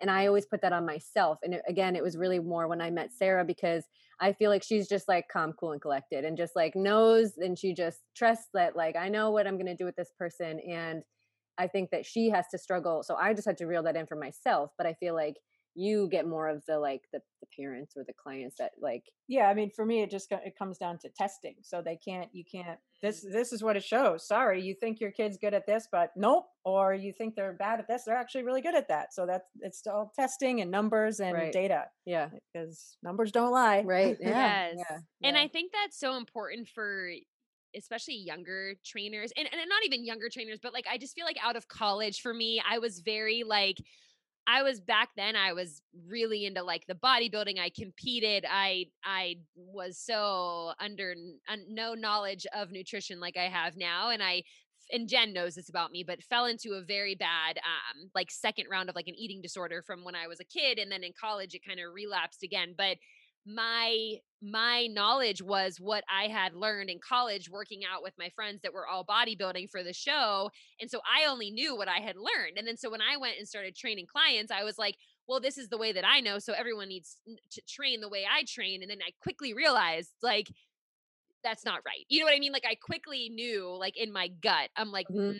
no. And we just talked about this on our episode with Jeff, our last episode, you guys I think would really enjoy. But Jeff Bramhall, he owns um oh my god, I'm gonna say it wrong. Just breathe manual therapy, I believe. I'm so bad with names and things too, but I think that's what it is. But his is all about meeting people where they are Mhm. and how as a good trainer, you can't just have a one size fits all program. And for No. you, Sarah, I I love that because it's like like like Jen said, like we need more Sarahs and Sams and, and people in this world. And I would say, you know, you you need Jen and Casey's too. And it's like you, yeah, you need people that no matter how old you are, like now that I'm I'm saying younger because I was just I just felt like I was very naive to like what the industry looked like. And then now I'm like into it and I'm like, yeah, like you just have to meet people where they are Mhm. Right. and know that like they like what they always think they're coming to you for it's so much deeper than that and then Mhm. showing them data like this is what i tell like the college kids that i talk to now i'm like you have to have a plan when Mhm. that client comes in if you're just like oh we're going to try this and see what happens but you have Mhm. no data to show them or numbers or anything written down that even shows that you're listening to what they're saying Right. like how are they going to feel that that's a connection that needs Mhm. to keep going right yeah Mhm. no i think that's so true and like i think what we all have in common is just being open minded and like knowing we don't have all the answers Mhm. so you Mhm. know there's always like that's what's nice about being able to like learn from other people and then to just know that like okay that i'm gonna I'm, i have a question about this i'm gonna go to this person or whatever but Mhm. we all we know don't that have we to don't have all the answers exactly we know we don't have to Mhm. Yeah. and as far as like who you end up teaching and how you get clients and yeah it's really exciting when you have like a really good athlete that's like awesome and it's fun to go and watch them play but Mhm. you've had clients from you know to from athletes to like people that can yeah, yeah. obese people that Yeah. can that can't even get from Up the off the floor up you know Mhm. Mm. and it's just as rewarding yeah Right. like when someone says oh I, you know i fell at home and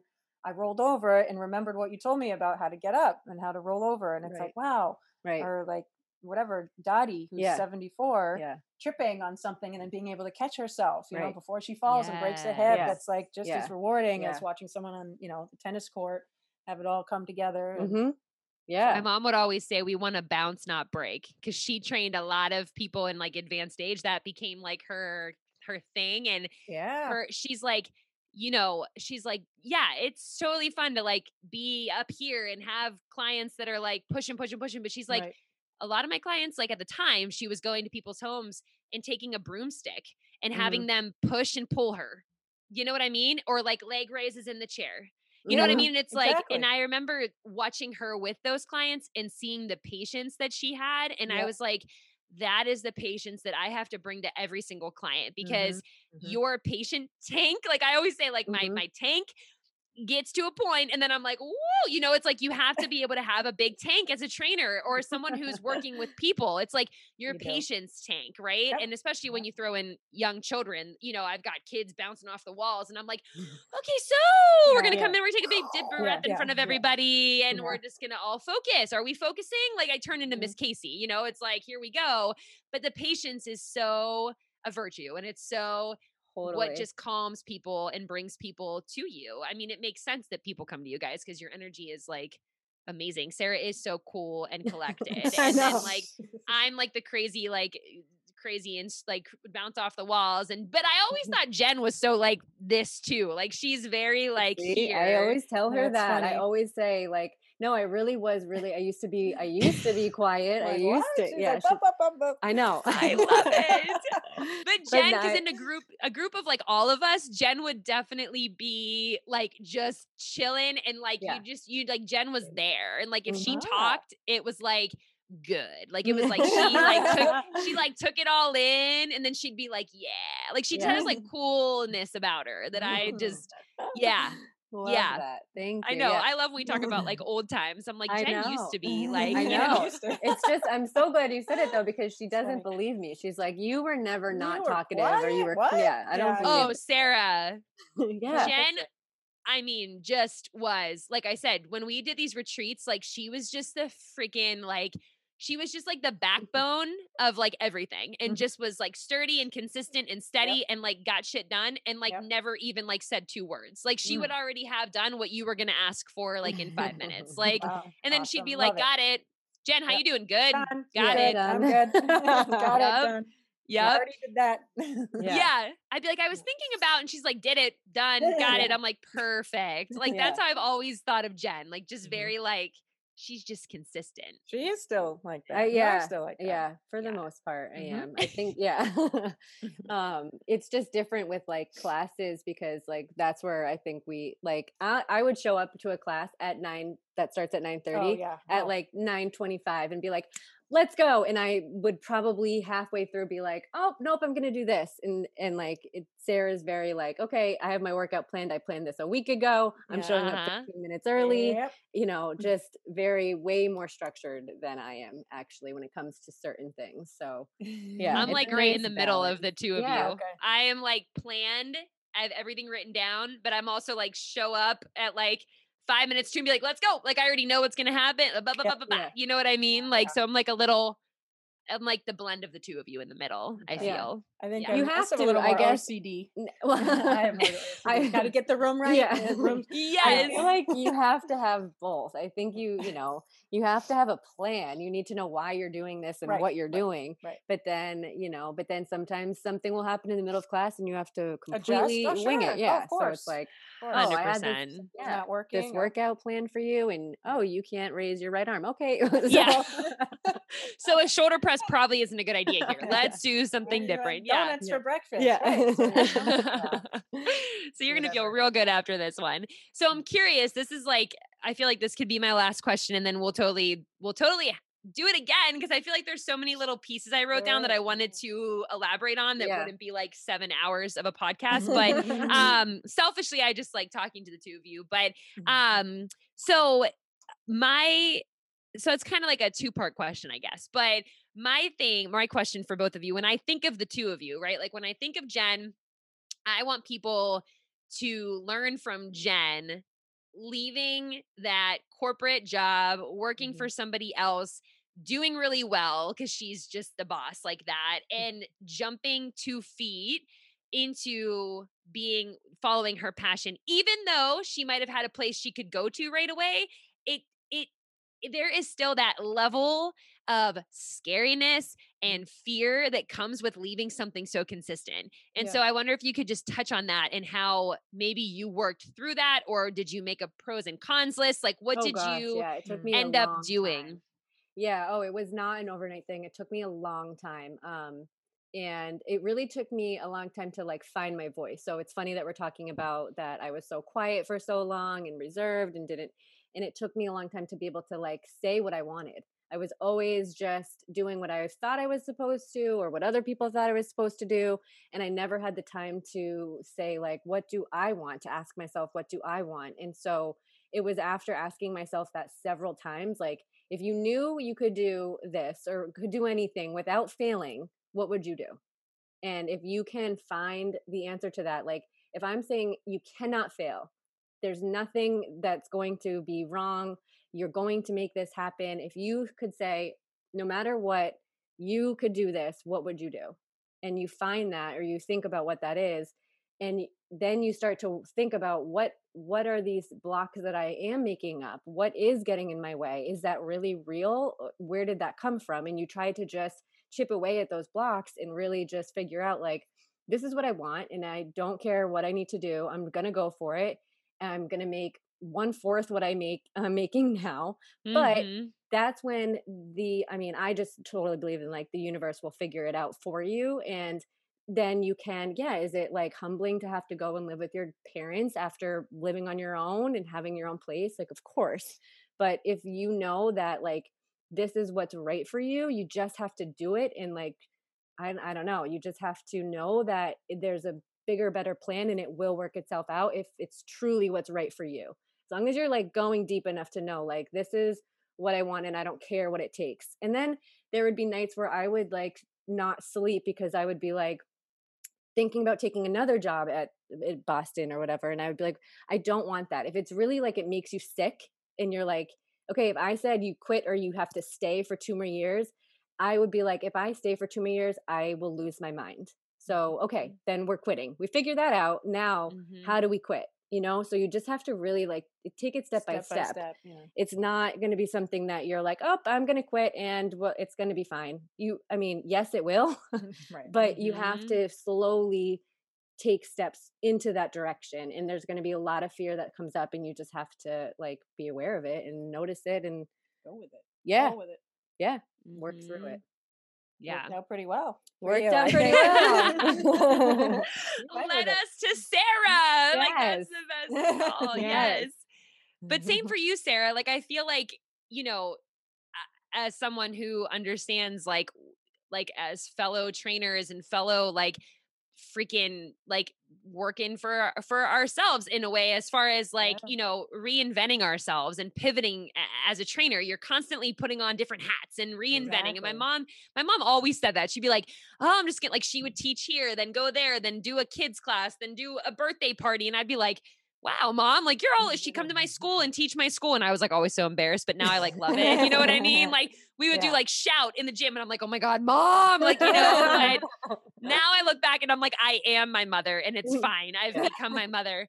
But for you, like all of the reinventing and everything, there's fear. I understand it. You understand it. So what do you, where do you work through that as, as in following what you like feel that you're meant to do?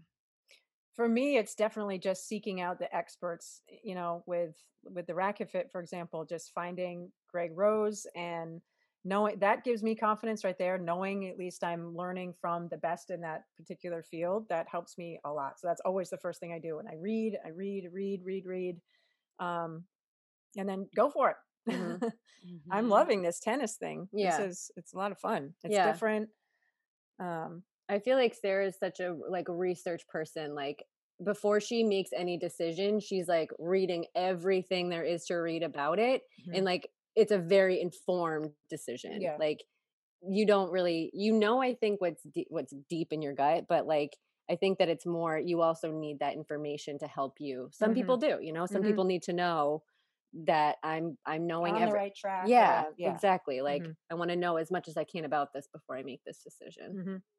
And how has your training changed over the years, Sarah? I'm curious. Now that Jen and I both like spewed about our injuries, and I, I'm sorry I went on a tangent about myself, but I, it's such a passionate thing for me now because I'm like, oh my God, more people need to talk about us having to, sl- you having to slow down sometimes. Like there are times when you can push the gas pedal that Sam always says, and there's times you got to push the brake. And it's like mm-hmm. you can't always be pushing the gas pedal. So I'm curious, as a fellow trainer too, it's like, what does your training look like now? People always want to know, like, how do the trainers work out? Like, what do they mm-hmm. do? So I wonder how that's evolved for you. How it's evolved. I mean, it's sort of like ebb and flows. It's like I'll go through phases where I'm not doing anything. And then there's phases where I'm doing a lot or mm. I'm trying this or I'm trying that. Um, I worked with kettlebells for a long time that I still love kettlebells. Mm-hmm. Um, mm-hmm. I think they're a great tool. Um, but mostly it's been, it hasn't really changed like all of that much. It just depends on what I'm like, what I'm focusing on or what I want to do personally, what I need personally at the time. Um, sometimes it's just yoga or sometimes yeah. it's a really hard workout or biking or, or going out mountain biking. I mean, I honestly prefer to be outside than inside. So I mean, mm-hmm. my dream is to have some kind of like take the personal training outdoors somehow, but it just doesn't it doesn't work. yes. But, but, I would I you know, I would love that. I would love that. yeah. Yeah. Yeah. This past year I think we both had I think everybody had to slow down a little bit and get more creative with like just body weight stuff and just mm-hmm. mm-hmm. simplifying mm-hmm. a little bit more, mm-hmm. you know, mm-hmm. without all that gym equipment. Like yeah, we could go in and do it on our own, but yeah mean, now I'm like all about tennis. I'm getting into the tennis serve yeah, and I'm trying to get my body all set up for that. so yes, that's what I never finished saying was I broke a light. So I, they, the kids would always want me to go on the tennis court and I'd be like, you don't want me in there. Like I, no, I, I was going to invite you back, but mm, I don't know. No, listen, no, no, no. Okay, wait. But I'm like so much better now, guys. Okay. You can actually like, you actually, I could like actually play against you potentially. Like I, the girls laugh well, on the high should do that. We'll come That'd to, we'll come yeah. work out with you you and yeah. you guys come down and play and that would be awesome. I'm so serious. Like yeah, no. I get so excited now to play because I'm like, oh, like it's so fun because it's new for me, right? And the athlete comes out in me and my the kids and the high school team think I'm insane because I, I love yeah. to I love to play the net because I don't have to worry too much about mechanics. So I like play the net and I'm oh like friggin' spiking the ball down and I'm like at the end of it, I'm mm. the one out of breath. I'm mm. the one panting. I'm the one sweating and falling. And I'm like, why is nobody else matching my mm. intensity here, people? Like, come on, you know? And they're like, Coach Casey's crazy. Like, Coach Casey's crazy. Mm. But it, it ups it a little bit more. You know, it's like, okay, if Coach Casey, who has no background in tennis, can ha- can do this, then we can all we can all do this, right? Mm-hmm. So, mm. but it has become, oh my God, I need to come play. It has become so fun for me, but it really, really has. And I've now I have four years of potent, like essentially free practices under my belt that I've just been able That's to awesome. jump in with my kids, you know, nice. and learn on the go. But so how I broke the light was I uh they finally convinced me to come into the tennis courts when I was in Pittsburgh and I'm watching my one of my girls serve who's been playing since she could walk. So her serve was like to me it was the most amazing thing I've ever seen and she just does it so effortlessly. Mm. And I am like okay, like I'm athletic, like I can freaking do that. And so I go over having never ever in my life even freaking done a tennis oh swing God. before. Oh and so God. I wind up and I toss the ball up and I hit straight up to it and it oh smacks. oh, goes, oh shit. yeah, we I made them lose their headset they just bought. Oh my God. so it goes flying up to the ceiling and we had these huge hanging lights, you know, like in the ceiling and I knock out yeah. one yeah. of the lights just like goes oh. out and I'm like and I'm looking around and I am like, oh my God, Kelly is gonna freaking kill me. I go like, I like drop the racket and go like oh, sprinting off the thing. I'm like, wasn't me. Yeah. Wasn't me. Meanwhile, I'm like, who the heck else would it be? The two year old can hit it better than I can. Obviously, it was Casey. But I, for some reason, I was like, awesome. I am Serena Williams. Hear me roar. yeah, and I yeah. smashed this tennis ball. Oh, and ever since then, I'm like, I'm done. And then when I got to high school and have now, I just do like the bunny serve. Like I can get it into the square. That's like my most my most uh, prized possession right now is I can at least get into the square. But nice. um but again, that's another situation where it's like leave your ego at the door. Like I might be yeah. an athlete and personal trainer and I could do yeah. whatever, but I'm like I am like I the kid like I laugh at myself. Like I'm You like, oh, like to, it's my turn to serve. And I'm like, Right. nah, you can do it. You need to be practicing, not me. And then they're like, no, Casey, like do it. And I'm like, okay. And so like I hit it over and I'm like, did you see that? Like, you know, it's like you have to be able just to like laugh at yourself and be like, I am not the best at everything. I am Mhm. Learning and mm-hmm. we are growing right? Yeah. and so for you for you guys i just know it's just so nice because we're all on the same page. I knew it was going to be an awesome conversation. Look jen you survived and nothing crazy happened. I was nervous. oh my gosh sarah sarah wrote notes. She was like okay so i'm Yeah. going to answer this This is question I mean. Like yeah. this is sometimes where it's it's funny because like being a planner, you'd think like, and I do, I do like to know like what are we going to talk about, Mhm. but it's almost even better when you don't because then you just you Just- say right. whatever the person needed to hear, whatever Right. needed to be said was said. Yep. You know, hopefully. totally Great. Oh my gosh listening, Yeah. yes, I know. I know. This will be one of my longer ones, but it's okay because it's so. I tell you, the people that have been listening are amazing, and they'll like message me and be like, "I." I that's my biggest thing with this is I just want people to get something out of it. Like whatever they take from this is introducing them to people they don't know or introducing people they do know but hearing more about that those people and and where they got to where they are. And you guys inspire me from like watching from afar like just being able to like see Jen really like go from I just remember around the glow retreat like her like sparkly wide eyes like watching us do what we were Mhm, doing and I'm like she wants to do something like this. You know what I mean? Like she wants to be in this world and and then her asking me questions and you being like so like what do you do like you know you were always very Yeah. like curious and I'm like girl I don't even know what I do I just like you know it's fine I make it work but but it's true it's like You're that "Go and then Sarah.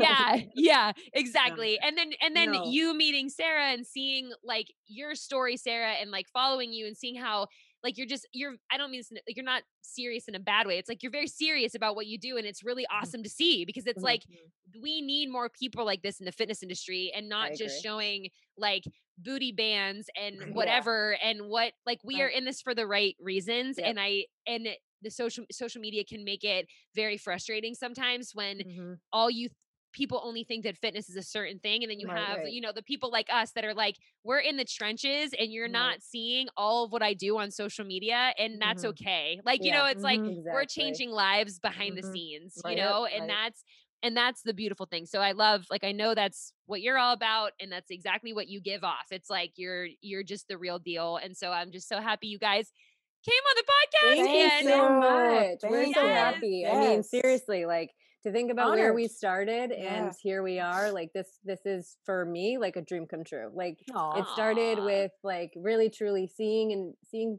somebody who was loving what they did and knowing that okay if that's possible for her it's possible for me you know i can do that Mhm. too so Mhm. All I- yeah so That's great. That was so good. So where ca- I just love you guys. Where can people find you on social media? I'll put it all in the show notes as and as well as your Airbnb code code Casey. That's not a code, but um, where can they find you on social media? And then we'll make sure to link it all below.